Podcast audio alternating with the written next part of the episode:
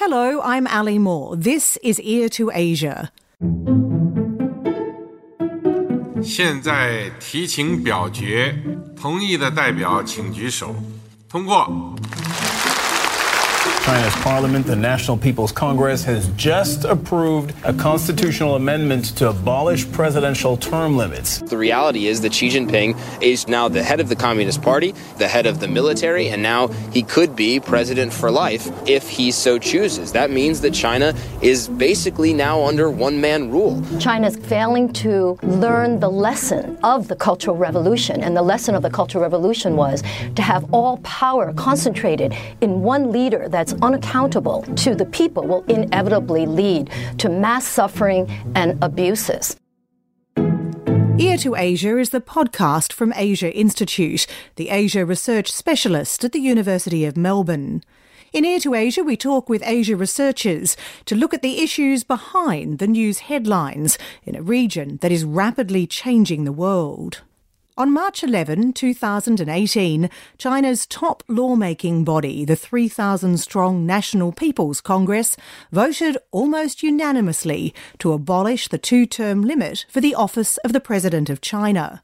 This cleared the way for current President Xi Jinping to potentially remain in office for life, should he wish. Term limits on China's presidency were instituted in the 1980s, after the decades long tumultuous reign of Mao Zedong, from the inception of the People's Republic in 1949 until his death in 1976. Fast forward 40 years, and Xi Jinping may well lay claim to being the most powerful national leader since Mao, and in an era of unprecedented wealth and global influence for modern day China. So is this move merely a consolidation of power by Mr. Xi, or is it about providing China with continuity and stability as it works to regain its historical glory and status as the nation at the centre of the universe? To shed light on Xi Jinping's possible motives and strategy and their implications for China, the Chinese people, and the rest of the world, we're joined by Asia Institute China Watchers, political scientist Dr. Feng Shi Wu and Dr. Sao Keat Tok. Welcome to both of you. Thank you for Thank inviting. you, Ali. Feng Shi, to you first. How significant is this change? I think the implications could be as profound as, you know, it changes the political structure overall. In a sense, I think uh, moving Chinese political structure from its traditional model to almost a presidential system with Chinese characteristics, you know, presidential plus the Communist Party. So you see it very much as a move towards strongman rule. Concentration of power in one political leader, yes. Sao Keat, what what's your thoughts? Because at the same time, the lack of any fixed term already and has always existed for the head of the military commission and the general secretary of the party, the other two very key roles. So arguably, does this change simply bring all these key roles into alignment? Well, I see it as more of a symbolic change rather than something that is very substantial one. Since the uh, 1980s, when Deng Xiaoping changed the system, what happened is that from Jiang Zemin onwards, you see a kind of holy trinity of roles appearing in the Chinese leadership, which is the number one person in China will concurrently take up three roles altogether the chairman of the CMC, the secretary of the CCP, as well as the state presidency. So by removing the term of the state presidency is more like symbolically suggesting that when one person uh, stay on as the state president, he or she would be carrying on with the other two positions as well. That is how the kind of uh, institutionalization that has been ongoing for, as you said, 40 years. And uh, in this case, it sends a very clear message to the rest of the party as well to the nation that things are changing. Feng Shi, do you agree with that? That it's really a, a public recognition, if you like, a formal recognition of where Xi Jinping sees himself? Certainly, I think the symbolic implications is there. It signals Xi Jinping's ambitions, Xi Jinping's determination to leave a strong mark in China's political history. Sends symbolic signals to the world that he is going to continue all the mega projects he started, and he's going to be able to very effectively carry out. I think these are all the symbolic messages. But I do think there are sort of also uh, substantial consequences of this institutional change. If we look at the history of the position, the president of China, since the middle 50s, since uh, uh, Liu Shaoqi became the president while Mao was still the number one person of the party, sort of that was the beginning of this internal political pluralism within the CCP system. And then Uh, from middle 50s all the way to Jiang Zemin, actually, there's never been a time the same person who's the chairman of the CCP at the same time as the president. So even the most interesting case is Song Qingling at some point was the president of the republic.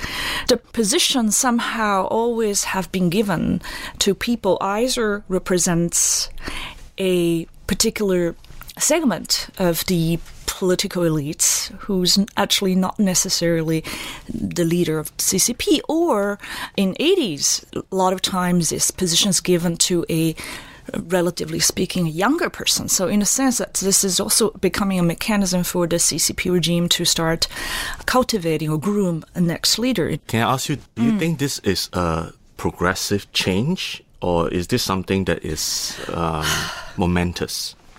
Progressive as you, you see continuality. Yeah, you see it as a continuality. I mm, see no, no. I see it as a momentous. It's a change. It's it a is, shift. Yes, the... I would agree with you. It, it is a shift. It is a shift towards more concentration of power and well, the official line is that enhance the coherence of the regime. To avoid in any future scenarios there's internal pluralism or diversification or sharing of power. I think this is a major step to avoid any of that. And that raises the question, I guess, of uh, how important that pluralism, that rotating leadership, if you like, has been to stability in China and uh, legitimacy as well, Sao Keat on the one hand, I think by concentrating power, it allows Xi to really take his time and uh, make sure that his policies and his ideas were being seen through throughout his term, a longer tenure, I put it that way. However, you're seeing a decreasing in plurality within the party itself. I mean, since the last party congress, we can see how in the standing committee, Xi surrounded himself with all his loyalists pretty much.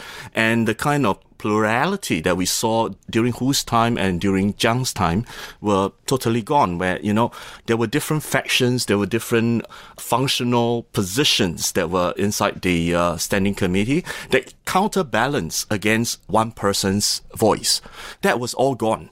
In the short run, I think it's good in a way that Xi's ideas can be manifested you know, quite successfully within the policy. There's a kind of true train ideas, but his ideas can straight away go down the line as policy very quickly. However, in the long run, you're seeing the absence of a balance within the CCP. China, despite not being a democracy, has very robust competition within the party. And that seems to be eroding over time. With this change to terms, with this, what you call a momentous change, was there any public opposition, any hint of it? I know it's very difficult to read it, but was there any suggestion? I mean, what makes people so prepared to embrace Xi Jinping? I think first thing first, we have to acknowledge that Xi Jinping is immensely popular in China the kind of accolades that were given to him, the discussions on the website, on WeChat, the kind of blogs that were published. You can see how popular he is. Now, with a pinch of salt, however, is that how many of those who were opposing him were being censored off. We never know. And we will never know. But the thing here is that at least all the public information that we have shows that he is immensely popular. However, you see some disquiet within the party itself only in private conversations, for example, where people express certain worry about where the party is heading, how the concentration of power would be. While they were not opposing Xi Jinping, there was certain, how, how would I put it, you know, some nagging feeling that things might or might not be right. Without trying to read too much into the tea leaves, I think not everyone would support Xi Jinping as the paramount leader in perpetuity put it that way. People who are more exposed to democratic ideals, people are more exposed to liberal ideas, they will tend to see it as China is moving backwards. However, there are also loyalists within the party who embrace the whole thing. You know, the party has been under a lot of pressure in trying to reconnect itself with the society, with the polity. And that has been a project that has been ongoing for about 20 years. And with the demise of communism, with the success of the market economy, there's a real soul searching within the party as how to sustain the party into the next 50 or 100 years. And that is something that party loyalists would gladly embrace. Feng Shi, Sao Keats says not to read the tea leaves too deeply, but of course we don't have much choice but to read the tea leaves because we don't really have other clear indications. You've done a lot of study into this area. What's your uh, sense of the interaction between the public and the leader and the extent to which this outwardly very strong support for Xi Jinping is actually reflected through all layers of society? I think this is one of the toughest topics in China research. We wish we can do public polling in China, uh, give us some data to speak of, but that's just not possible. Right after the People's Congress made the decisions, there's a WeChat based uh, survey, but it only lasted maybe for a couple of hours. And they have a, a very limited data. But for that small sort of online based survey, we have majority of people go against the abolition of the term limit. But of course, that's why the survey is terminated within a couple of hours. I think with new media, social media, independent media, and also n- no matter what, the market has really created private space or pushed social space in a sense, even though that space is you know reducing in the last five years. But there are some space, and in those space, I think people are freer to express their real feelings. But then, of course, you go to the mainstream. I think there's now very, very difficult to find uh, any kind of criticism. How significant is Xi Jinping thought? It's now enshrined in the constitution. Is that symbolic? Only Sao Keat, or does it go further than that? I think it goes further than that. Never before, I think, except for Mao himself, that a body of thought is being enshrined within the party constitution when the leader is alive or when the leader was in power. If you see how Deng Xiaoping and Jiang Zemin and Hu Jintao, their ideas were only moved into the constitution after they stepped down as uh, the paramount leaders. So now Xi Jinping is probably yeah, kind of like positioning himself as equal to what Mao was doing when Mao was alive. And that brings back to the personality cult thing.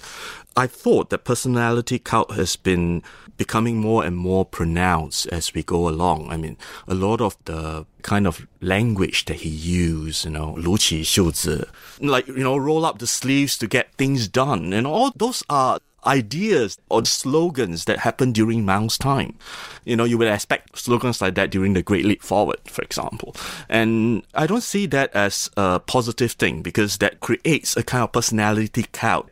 Eventually, what happened is that the bureaucracy, the uh, officialdom will be all looking at all these slogans rather than doing real work. Do you Feng Shi? Do you see the same risks there, if you like, and the same significance of the enshrining of Xi Jinping thought? Yes, very similarly.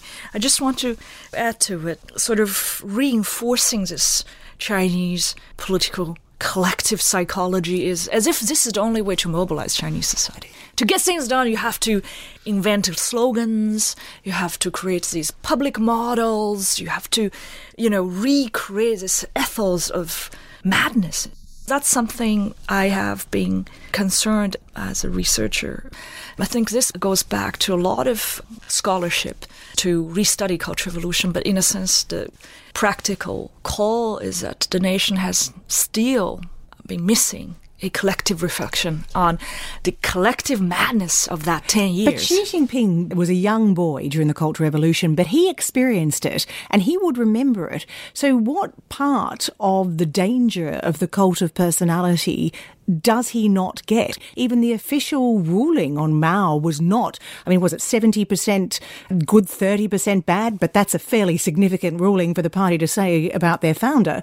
So one wouldn't be there to put themselves up as a Mao, I would have thought. Ellie, you're so right. This is such a puzzle Yeah, for yeah. someone who was forced to leave his family at the age of 16, whose father, parents were, you know, literally politically repressed, um, who had a very bitter one year to the degree he actually ran away from the village he was stationed. He ran back to Beijing, but he met some friends, talked him out of it. He returned. But I think he also is a son of a true communist. Well, one of the first thing when he was sort of internally nominated as the successor, he went to Shenzhen to his dad's tomb. And in a sense, I think he has this very strong traditional Chinese filial piety that um, there's these elements that he is so committed to the traditional Chinese communist ways of ruling. Probably goes to the earlier history of the Chinese Communist Party, goes all the way back to Jinggangshan, to Yan, these period where it's always about mass mobilization. But in a sense, what I see is this complete revival of the mass mobilization political culture in China, which, in a way, in a sense, you know, modernization calls for change. Is that you you institutionalize things, right? You institutional political actions, you institutionalize political change, policy making, you institutionalize everything. Everybody turns from a traditional man to a modern man. That you exercise your rights. But I think, again, you know, when I say Xi Jinping's team, I do have a couple of people in my mind that these are trained, experienced political scientists. They have very different political philosophy, and they have probably rejected this progressive sort of view of political modernity. You're listening to Ear to Asia from Asia Institute at the University of Melbourne. I'm your host, Ali Moore, and I'm joined by political scientists Dr. Fengshe Wu and Dr. Sao-Keat Tok. On March 18, 2018, China's top lawmaking body, the National People's Congress, removed the two-term limit on the office of China's president, allowing current President Xi Jinping to potentially rule for life. We're discussing the implications that a paramount leader with a life tenure would have on China, the Chinese people, and the world. Let's have a look at motives here because I guess before I look at motives, I should ask Fengshe, do you think Xi Jinping intends to rule for life? He intends to rule for a long time, but I'm not going to predict that he really sees himself rule all the way until um, last breath. but that brings me to my question of why did he see the need for a change? He is in a system where there are no obvious rivals. Before this change, he had a number of years. He wasn't due to stand down till 2023. Many politicians in the West would think that that was just an extraordinary amount of time. So why the need and why the need now, do you think? This is really, I think, due to his leadership style, personality, his ambition. He's certainly a very ambitious leader. He's a very different, drastically different from his predecessor. His scope of goals to achieve is way broader, and uh, he wants himself to be remembered as one of the greatest leaders in Chinese, if not world history. But he has big goals.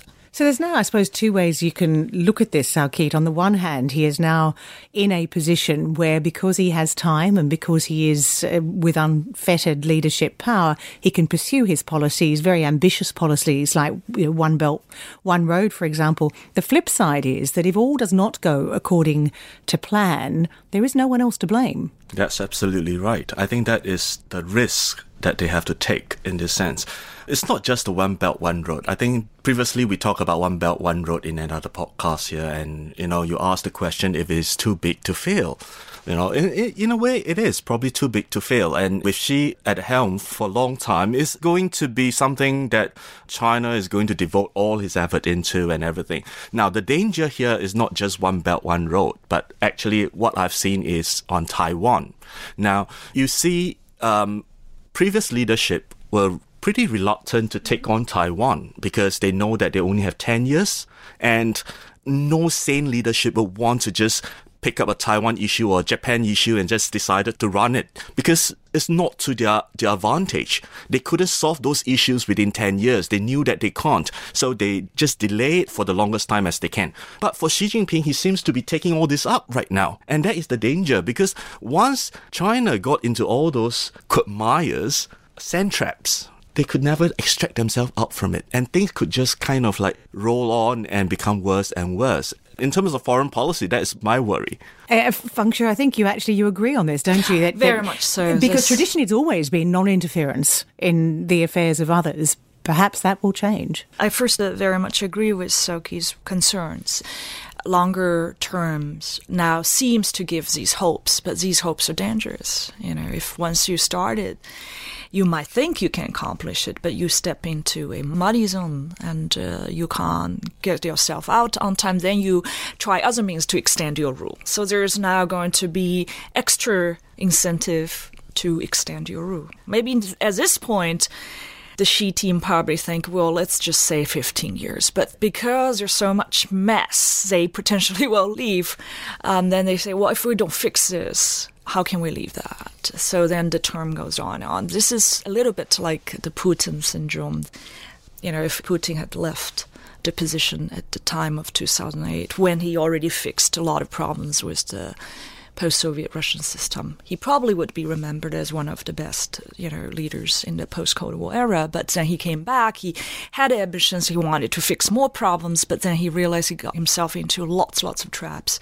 Now he just couldn't leave. Right. So, and also these leaders, you know, if we give them the benefit of doubt that they do think about the big picture, they do think about what happens if I leave, then they do see, okay, now there's going to be a big vacuum of power and they couldn't find, you know, an equivalent Xi, right? Then you're sort of also obliged to stay as long as possible to find a second Xi. But that actually raises another question. Is there any room now within the current, the way the system is currently structured for a successor or perhaps more importantly, a rival to come forward? Is that now going to be incredibly difficult, even if Xi proves not to be a, a deft hand at, you know, all the challenges? Social scientists would say yes, but uh, again, history is all going to be filled with accidents and unexpected people and things. You know, so Mao had uh, Liu Shaoqi for 20 years and decided that he's not the right person and removed him and replaced him with Lin Biao. And afterwards, Lin Biao was found to to have plotted against uh, Mao, and then you know, and he was left without any successor. Now, the successor thing, I think eventually Xi will find a successor, but most likely it will not be a competitor. All right, And nor will it be soon. yeah, nor will be anytime soon. I mean, the last five years of the anti-corruption campaign, one thing we saw is that you see the removal of almost one generation of future leaders out from the uh, political bureau. And, you know, the only one left standing is probably uh, Hu Chunhua. And that is a worrying sign because the strong signal is that all naysayer will be removed. Simple enough. Okay. Anyone that is able to succeed Xi Jinping will be removed. It And also goes back to your point earlier that there's no one there left to question or challenge or no checks and balances. Absolutely. So short term wise, it allows the bureaucracy and the state to mobilize all the resources to materialize Xi Jinping's ideas. But to what ends, I think there's a big question mark out there. And uh, whether someone can change the course is another big question mark out there. Feng Shi, do you think there are more risks than potential rewards with this change? Is that the bottom line? My opinion is maybe I see the darker side of the whole story, and I don't see economic growth as the most important achievements. Loss of trust in any sort of institutional sustainability in the Chinese system. That's a huge loss. I mean, we can't put a price tag on it, but it's a huge loss. It changes collective psychology, changes contemporary political culture in, in Chinese society. Do you think we're at that point? I think we've passed almost. I think this younger generation grown up with this uh, setting already and take these kind of tendency as normality, take strongman leadership as the normality of the Chinese system. Right? This is how they've grown up with. To turn it around will take a lot of effort, um, especially under this trend when the system becoming tighter, narratives become much more concentrated. There's not much of a sort of a diversification of narratives. Then to turn that around, I think it's very, very challenging. And it requires a, a broad political consciousness, really, on yeah. behalf of people. Yes, exactly. And it's going to be very, very difficult to organize things, to run autonomous activities, the growth of bottom up social consciousness all going to um, face a lot of challenges. And I just want to add, as China rises, as China becomes the banner bearer of neoliberal economic world system, now China is at the forefront of you know, free trade and all these, China now being sometimes praised in international media. You know, in a sense that finally people are looking at the Chinese economic model, you know, that's fine. But it's also difficult now for external actors to be able to influence domestic policy making, to be able to offer a bit of support to domestic dissent voice. Right? It's it's also very very difficult now for transnational advocacy to take place. Sao Keat, you, you've said in another place that you used to be able to see Chinese politics. Now you can't. Well, I put it this way. I usually joke with my friends that previously the transition, leadership transition, the decision making is all has been all institutionalized from Jiang Zemin's time. And during Hu Jintao time, we can even predict who is probably going exactly. to take over.